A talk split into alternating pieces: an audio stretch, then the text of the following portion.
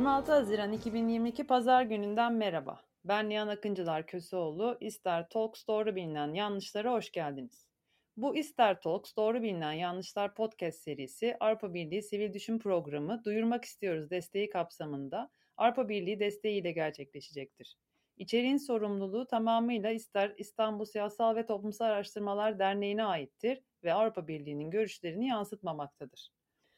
Bugün Doğuş Üniversitesi Uluslararası İlişkiler Bölümü Araştırma Görevlisi Efecan Müderrisoğlu ve Doğuş Üniversitesi Siyaset Bilimi ve Kamu Yönetimi Bölümü Araştırma Görevlisi Üstüner Okan Çınar ile Türkiye'de başkanlık sistemi hakkında konuşacağız. Hoş geldiniz. Hoş bulduk. Hoş bulduk. Bildiğimiz gibi 16 Nisan 2017 referandumunda Cumhurbaşkanlığı hükümet sistemi adıyla kabul edilen hükümet sistemi bir başkanlık sistemidir. 24 Haziran 2018 tarihinde aynı anda yapılan Cumhurbaşkanlığı ve parlamento seçimleri sonrasında yeni sistem yürürlüğe girmiştir. Bugün bize geçmişte yapılan sistem tartışmalarından ve kuvvetler ayrılığı temelinde yeni sistemle ilgili bazı iddialardan bahsedebilir misiniz? Mesela Efe Hocam, Türkiye siyasetinde Türk tipi başkanlık sistemi tartışmaları AKP döneminde mi başladı? Esasen Türkiye'de başkanlık sistemi tartışması, hatta yerli ve milli sistem olarak başkanlık sistemi tartışmaları sanılanın aksine sağ partiler için hep bir tartışma alanı olarak varlığını sürdürmüştür. Bir başka ifadeyle AKP dönemi sadece bu fikriyatın hayata geçirildiği dönem olarak tarihe geçti denebilir. Bazı konuşma örnekleri vererek konuyu açmak daha doğru olacak. Örneğin AKP kurucu kadrolarının içinde yetiştiği Milli Görüş Hareketi'ne bakalım. Milli Görüş Hareketi partilerinden Milli Selamet Partisi'nin 1973 seçimleri için hazırladığı seçim beyannamesinde devletin şekli diye bir başlık bulunmakta ve bu başlık altında küresel rekabette Türkiye'ye dair bir takım sorunlar tespit ettikten sonra bu sorunlara yönelik reçetesini de sunmaktadır. Öncesinde tespit ettiği soruna bakalım. 1973 Milli Selamet Partisi seçim beyannamesinde e, devletin şekli olarak milletimizin gaye edindiği büyük maddi ve manevi kalkınma hareketlerinde gereken süratin sağlanması için devlet mekanizmasının ve teşri organlarının milli azim, irade ve sürati tecelli ettirecek vasıfta olması şarttır. Devlet ve hükümet yönetiminin ağır işlemesi ve millet arzu ve iradesinden uzaklaşarak milletin kalkınma şek ve azmini kıracak durumlara düşmesi bugüne kadar geçen kalkınma çabalarını randımansız bırakan sebeplerdendir. Korkunç bir sanayi ve teknolojik yarışın hüküm sürdüğü asrımızda milletimizin muasır medeniyet seviyesinin üzerine çıkması bu yavaş, bu randımansız gidişatla temin edilemez. Bu sorunu tespit ettikten sonra da reçete olarak iki konu önermektedir. Bunlardan birincisi başkanlık sistemi getirilecektir. Devlet başkanlığı olan Cumhurbaşkanlığı ile hükümet başkanlığı olan Başbakanlık birleştirilecek, icraya kuvvet ve sürat e, sağlanacaktır. İkincisi ise başkanın nasıl seçileceğine dairdir. Bu da tek dereceli olarak milletin seçeceği noktasına karara varılmıştır. Aslında bu şaşırtıcı bir durum da değildir. Erdoğan'ın genel itibariyle pek çok alanda hocası Erbakan'ın hayallerini gerçekleştirdiğini görüyoruz. Başkanlık sistemi gibi Taksim'e cami projesi de bunun bir tezahürdür. Bu sebeple tarihteki diğer sağ partilerin bazılarına da değinmek gerekir. Örneğin Alparslan Türkeş de bu fikriyatın savunucularından biridir. Türkeş'in söylemlerinde sıklıkla yerli ve millilik vurgusu öne çıkmaktadır. Örneğin bir konuşmasında şu ifadeleri kullanmaktadır Türkeş. Türk milleti kendi milli tarihini, örf, adet ve ananelerini, kendi milli hasletlerini dikkate alan, modern ilmi ve tekniği önder alan %100 yerli ve milli bir idare sistemi kurmalıdır. Peki bu sistem nasıl kurulacak sorusuna ise Türkeş'in cevabı güçlü devlet şahsiyetli ve dirayetli devlet başkanlarıyla kaimdir. Bunun için biz başkanlık sistemini getireceğiz. Çünkü cesur, adil ve bilgili bir başkan kuvvetli bir devlet yapısının ilk şartıdır. Peki bu devlet başkanı nasıl seçilecek sorusuna ise Türkeş, Cumhurbaşkanı seçiminde uygulanması gerekli olan en iyi usul halk oyuna müracaat etmektir. Gerçek demokrasiye inanan insanların karşılaşılan güçlükleri çözümlemede daima halk oyuna başvurmaları gerekmektedir. Türkeş bu fikirlerini 9 ışıkta da belirterek istikrarlı bir tutum sergilemiştir. Bir diğer lider olarak ise Özal'a bakılabilir. Özal'ın başkanlık sistemini savunduğunu tahmin etmek pek de güç değildir.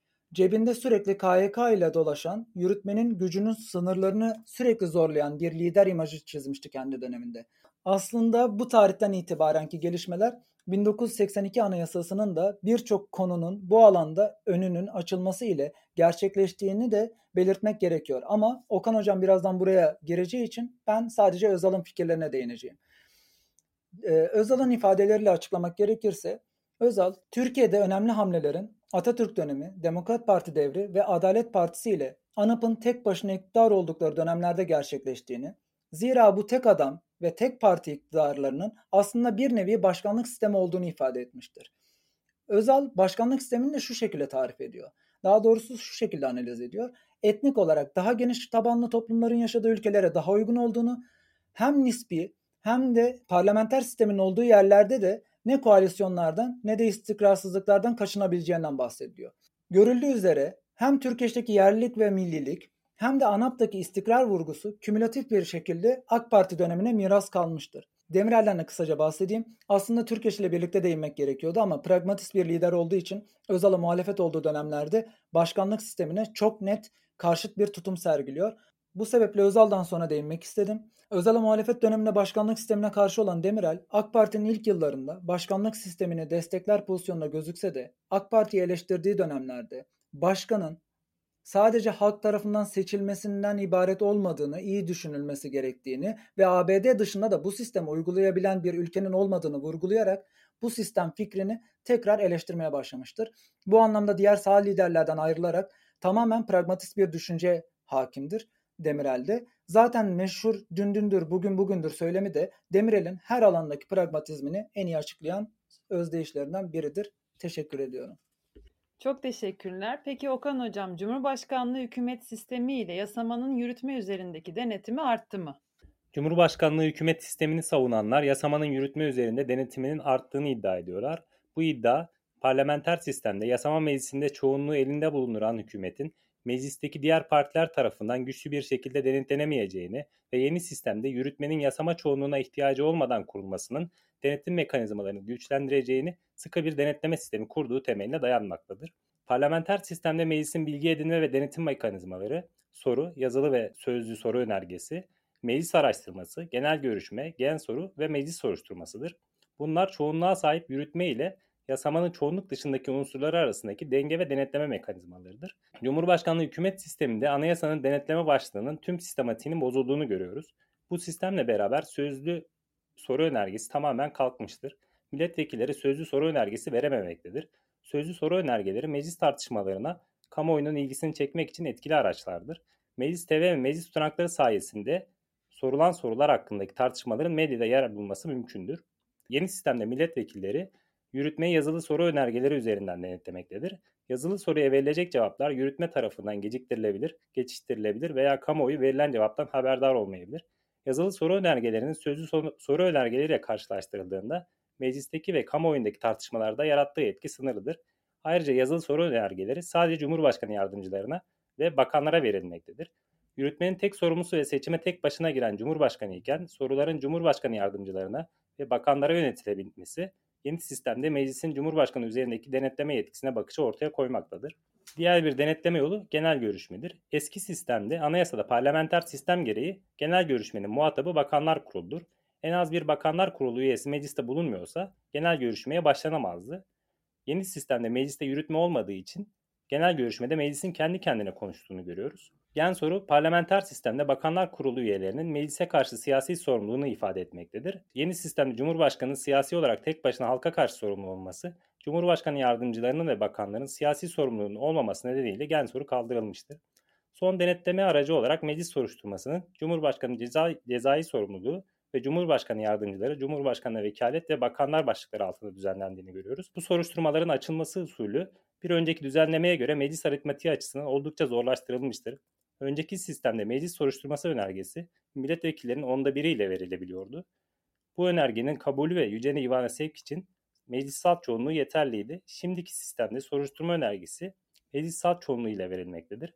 Önergenin kabulü 5'te 3, yüce divana sevk için 3'te 2 çoğunluk gerekmektedir. Parlamenter sistemde Cumhurbaşkanının sorumluluk ve sorumsuzluk hali yeni sistemde Cumhurbaşkanının cezai sorumluluğu, parlamenter sistemdeki Cumhurbaşkanının sorumluluk ve sorumsuzluk hali Yeni sistemde Cumhurbaşkanı'nın cezai sorumluluğu kapsamında yeniden düzenlenmiştir. Yeni Cumhurbaşkanı'na Cumhurbaşkanlığı göreviyle ilgili olmayan sıradan suç isnatları için dahi görev sebebiyle yargılanma usulü benimsenmiştir. Demokratik rejimlerde her makamda bulunan kişinin sahip olduğu ve kullandığı yetkiler çerçevesinde hesap vermesi beklenir. Kamu hukukunda sorumluluk yetkiyi takip eder ilkesi geçerlidir. Yeni sistemde Cumhurbaşkanlığı makamı bir yandan en yüksek yetkilerle donatılmakta, diğer yandan ise cezai denetim imkansa yakın bir şekilde güçlendirilmiş olmaktadır. Cumhurbaşkanı yardımcıları ve bakanlar hakkındaki düzenlemelerde görev suçları ile görevleriyle alakalı olmayan suçlar arasında bir ayrım yapılmaktadır. Görevleriyle ilgili suçlarda meclis soruşturması yoluyla denetleme mümkünken, görevleriyle ilgili olmayan suçlarda ise yasama dokunulmazlığı hükümlerinden yararlanacakları belirtin. Yasama dokunulmazlığının yasamayla ilgili herhangi bir bağı olmayan, milletvekili seçilmiş olsalar dahi bakan olabilmek için istifa etmesi gereken veya dışarıdan atanan Cumhurbaşkanı yardımcılarının ve bakanların neden yasama dokunulmazlığından yararlandığı sorusu yanıtsız kalmaktadır. Görevleriyle ilgili olmayan konularda bu kişilerin yasama dokunulmazlığından yararlanmaması gerekir. Yeni sistemde Cumhurbaşkanı için yasamanın denetlenmesini zorlaştıran hükümlerin yanında değinilmesi gereken diğer bir konu yürütme yetkisine ilişkin konularda Cumhurbaşkanlığı kararnamesi çıkarma yetkisidir. Anayasada özel olarak kanunun düzenlenmesi gereken konularda Cumhurbaşkanlığı kararnamesi çıkarılamaz ibaresi yer alıyor. Anayasanın ikinci kısmının birinci ve ikinci bölümlerinde yer alan temel haklar, kişi hakları ve ödevleriyle dördüncü bölümde yer alan siyasi haklar ve ödevler Cumhurbaşkanlığı kararnamesiyle düzenleniyor. Ancak özel olarak kanunla düzenlenmesi gereken bir konuda Cumhurbaşkanlığı kararnamesi çıkması durumunda yurttaşların başvurabileceği bir mekanizma yoktur. Cumhurbaşkanlığı hükümet sisteminin yürürlüğe girmesiyle beraber Cumhurbaşkanlığı kararnamelerinde hem kanunla düzenlenmesi gereken hem de kararname ile düzenlenmesi anayasaya aykırı olan alanlarda kararnameler çıktığını görüyoruz. Bu çatışma durumuyla ilgili bir düzenleme yapılmak istenseydi Anayasa Mahkemesi'ne ek bir yetki verilerek bu çatışmaları ortadan kaldıracak bir mekanizma ortaya konulabilirdi. Ortada normların çatıştığı bir duruma yönelik isteyerek açık bırakılan bir denetimsizlik ve güvence ve kontrol mekanizmaların eksikliğini görüyoruz. Teşekkür ediyorum. Bir başka önemli iddia Cumhurbaşkanlığı hükümet sisteminde yargı bağımsızlığı ve tarafsızlığının güçlendirildiği yönünde. Bu konuda ne söylemek istersiniz? Yeni sistemde yüksek yargı organlarının üyelerinin büyük bir bölümünün doğrudan Cumhurbaşkanı tarafından belirlendiğini görüyoruz. Bu üyelerin yasama tarafından onaylanma zorunluluğu yoktur. Başkanlık sisteminin ideal tipi olarak kabul edilen ABD başkanlık sisteminde bakan, üst düzey kamu yöneticisi ve yüksek yargı organları üyelerinin atanma işlemine yasamanın bir kanadı olan Senato tarafından onaylandığını görüyoruz. Türkiye'deki yeni sistemde fren ve denge mekanizması olarak böyle onay mekanizmalarının olmadığını görüyoruz. Konuyu Anayasa Mahkemesi ve Hakimler Savcılar Kurulu üyelerinin seçimiyle anlatabiliriz. Yeni anayasada askeri mahkemelerin kaldırılmasının bir sonucu olarak Askeri Yargıtay ve Askeri Yüksek İdare Mahkemesi'nden Anayasa Mahkemesi'ne üye seçilmesi uygulamasına son verilerek üye sayısı 15'e düşürülmektedir. Bu noktada dikkat çeken konu ise üye sayısındaki değişimden ziyade üyelerin belirlenme biçimidir. Anayasa Mahkemesi'nin 3 üyesi Cumhurbaşkanı'nın iktidar partisi genel başkanı olarak kontrol ettiği meclis tarafından seçilmekte. 3 üye üyelerini Cumhurbaşkanı'nın belirlediği YÖK tarafından önerilmekte ve Cumhurbaşkanı tarafından seçilmekte. 4 üye belli kategori isimleri arasından doğrudan Cumhurbaşkanı'nca seçilmekte. Kalan 5 üye de Yargıtay ve Danıştay'ın gösterdiği adaylar arasından yine Cumhurbaşkanı tarafından seçilmektedir.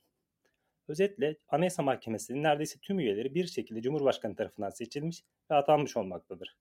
Bu şekilde oluşturulmuş bir Anayasa Mahkemesi'nde Cumhurbaşkanı iktidar partisi olarak genel başkanlığı yaptığı meclisten gelecek kanunların anayasaya uygunluğunu ne kadar etkin bir şekilde denetleyebileceği ya da Yüce Divan görevini tarafsız ve bağımsız bir şekilde nasıl yerine getirebileceği konusu belirsizliğini korumaktadır. Anayasanın 159. maddesinde Hakimler ve Savcılar Kurulu yeniden yapılandırılmıştır. Bu yeni yapı anayasanın 9. maddesindeki bağımsız ve tarafsız yargı hedefiyle taban tabana zıt bir düzenlemedir. Hakimler ve Savcılar Kurulu'nun üye sayısı 13 olarak belirlenmiştir. Adalet Bakanı ve ilgili Adalet Bakanı yardımcısı kurulun doğal üyesidir. Cumhurbaşkanı Adalet Bakanı ve ilgili Adalet Bakanı yardımcısını Cumhurbaşkanlığı kararnamesiyle atayacağı düşünüldüğünde kurulun toplam 13 üyesinin 7'si bizzat Cumhurbaşkanı tarafından belirlenmiş olacaktır. Bu atamaların yanı sıra iktidar partisi genel başkanı olması kuvvetle muhtemel olan Cumhurbaşkanı'nın kurulun kalan 5 üyesini de belirleyecek olan Türkiye Büyük Millet Meclisi'ndeki çoğunluğu da etkileyecek bir durumda olduğunu görüyoruz. Böylesi bir meclis kompozisyonunda yeni sistemde en yüksek yargısal atama kurulunun üyeleri neredeyse tümüyle iktidar partisi genel başkanı tarafından belirlenmiş ve atanmış olacaktır. Türkiye'de yüksek yargı organlarının üyelerinin görev sürelerinde süreklilik yoktur. Anayasa Mahkemesi üyeleri 12 yıl, Hakimler ve Savcılar Kurulu üyeleri ise 4 yıl görev yaptı. Bu şekilde oluşmuş bir yargı erkinin yürütmeyi sınırlaması çok mümkün değildir. yüksek yargı üyelerinin kısa sürelerde değişmesi, Cumhurbaşkanı ile aynı eğilimlere sahip bir yüksek yargı kompozisyonunun oluşmasına sebep olacaktır. Bu durum yargı bağımsızlığı ve tarafsızlığını zayıflatan bir yargı sistemi yaratacaktır. Çok teşekkürler. Peki Cumhurbaşkanlığı hükümet sisteminde Cumhurbaşkanının görev süresi sınırlandırıldı mı? Cumhurbaşkanı görev süresinin sınırlandırıldığı iddiasının temeli Cumhurbaşkanı sadece iki kez seçilebileceğini hükme bağlayan anayasa hükmüdür. Başkanlık sisteminin ideal tip olarak tanımladığımızda yürütme ve yasamanın tamamen birbirinden ayrı şekilde oluştuğunu görüyoruz. Başkanın ve ona bağlı kabinenin göreve başlaması için yasamanın onayına gerek yoktur. Ayrıca parlamento yürütmeyi güven oyu yoklamasıyla görevden alamaz, düşüremez. Başkan parlamentoya karşı siyaseten sorumlu değildir. Başkan, başkan yardımcıları ve bakanların yasama üyelikleri olmadığı gibi kanun teklifi de veremezler. Bu ayrılık aynı zamanda yürütme ve yasama oluşum süreçlerinde de geçerlidir. Başkan meclisi feshetme yetkisine sahip değildir. Başkanlık seçimleriyle parlamento seçimleri çoğunlukla farklı zamanlarda yapılır. Cumhurbaşkanı hükümet sisteminde Cumhurbaşkanı seçimiyle parlamento seçimlerinin aynı günde yapılması, yasama ve yürütmenin farklı süreçler sonucunda oluşması yönünde bir engel oluşturmaktadır. Cumhurbaşkanı seçimi yenileme yetkisi meclisi feshetme imkanı vermektedir. Bu durumun kuvvetler ayrılığı ilkesini zedelediğini söyleyebiliriz. Yeni sistemde bir kimsenin en fazla iki kez Cumhurbaşkanı seçilebileceği öngörülmektedir. Yeni sistemde bu durumun anayasanın 116. maddesi olan Türkiye Büyük Millet Meclisi'nin 5'te 3 çoğunluğu ile seçimlerin yenilenmesine karar verebilir. Bu halde Türkiye Büyük Millet Meclisi genel seçimi ile Cumhurbaşkanı seçimi birlikte yapılır. Cumhurbaşkanı ikinci döneminde meclis tarafından seçimlerin yenilenmesine karar verilmesi halinde Cumhurbaşkanı bir kez daha aday olabilir. Hükümleriyle birlikte değerlendirildiğinde 101. maddede öngörülen görev süresi sınırının aşılması ihtimalinin ortaya çıktığı görülmektedir. Zira anayasanın 116. maddesi Türkiye Büyük Millet Meclisi ve Cumhurbaşkanı seçimlerinin birlikte ve aynı anda yenileneceğini öngörmektedir. Bu bağlamda 116. maddenin 3. fıkrasında Cumhurbaşkanı ikinci döneminde meclis tarafından seçimlerin yenilenmesine karar verilmesi halinde Cumhurbaşkanı bir kez daha aday olabilir düzenlemesi yer almakta. Böylece Cumhurbaşkanı ile aynı siyasi eğilime sahip meclis çoğunluğunun birleştiği bir kompozisyonda meclisin kendi seçimlerini yenilemeye karar vermesi durumunda meclis seçimleriyle birlikte Cumhurbaşkanlığı seçimleri de yenilecek ve bu durumdaki Cumhurbaşkanı üçüncü kez bu göreve aday olabilecektir. Böyle bir durumda bir kişinin en fazla iki kez Cumhurbaşkanı seçilebileceği yönündeki düzenlemenin etkisiz kılınacağı açık. Bugün bizlere katıldığınız ve Türkiye'deki başkanlık sistemi konusunda doğru bilinen yanlışları aydınlattığınız için teşekkür ederim. Dinleyicilerimize söylemek istediğiniz son sözleriniz varsa duymak isterim. Esasen bahsettiğim Demirel dışındaki sağ liderlerin başkanlık sistemine dair söylemlerindeki temalar genel itibariyle şöyle özetlenebilir. Bunlardan ilki halk tarafından seçim, ikincisi yerli ve millilik vurgusu, üçüncüsü de istikrar vurgusu. Bu üçü AK Parti'nin referandum oylamalarındaki temel üç söylemiydi zaten. Başkanlık sisteminin nasıl kurgulanacağı, kurumların nasıl tasarlanacağından denge ve fren mekanizmasına kadar sistem değişikliğinde en ince ayrıntının bile düşünülmesi gerekir.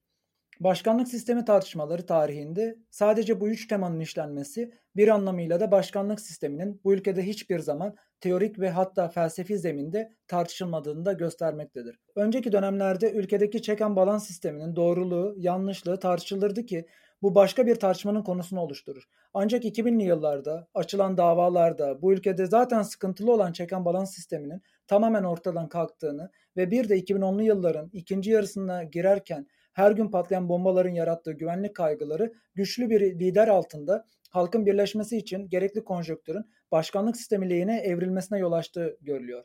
Ancak Türkiye siyasal hayatında başkanlık sistemine dair bahsettiğim teorik ve hatta felsefi tartışmaların yoksunluğundan ziyade sadece halk tarafından seçim, yerli ve millilik, istikrar gibi temalar etrafında tartışmaların döndüğü göz önünde bulundurulduğunda zaten güçlü bir başkan etrafında toplanmaya iten konjöktür sistemin kolaycılığa kaçmasına da yol açmaktadır. Bu kolaycılıkta tüm yetkilerin tek kişide toplanmasıdır.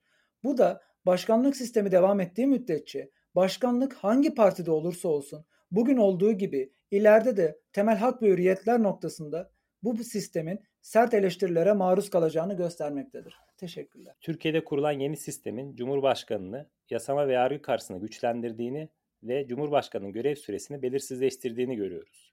Cumhurbaşkanı üzerinde yasama denetiminin zayıflaması, Cumhurbaşkanı'na Cumhurbaşkanlığı kararnameleri aracılığı ile meclisin yasama yetkisine alternatif bir yetki tanınması, yüksek yargı organlarının üyelerinin seçiminde Cumhurbaşkanı'nın belirleyiciliği Cumhurbaşkanı hükümet sisteminin hem yasama yürütme ilişkileri hem de bağımsız yargı açısından sorgulanır hale gelmesine sebep olmuştur. Ayrıca Cumhurbaşkanı'nın belirlenen görev süresinin de meclisin aldığı seçim kararında yeniden aday olma imkanıyla uzatılması ihtimali bulunmaktadır. Bu sorunların kuvvetler ayrılığı, yetki ve sorumluluk tahsisi, demokratik hesap verebilirlik değerleri kapsamında ortaya konulabilecek yeni bir yönetim sistemiyle aşılabileceğini düşünüyorum.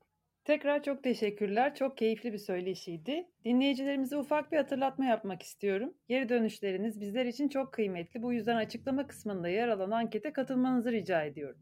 Haftaya 3 Temmuz 2022 tarihinde Efecan Müderrisoğlu'nu ağırlıyor olacağız. Kendisiyle Türkiye-AB ilişkilerinde doğru bilinen yanlışlar hakkında konuşacağız. Hoşça kalın, doğrularla kalın.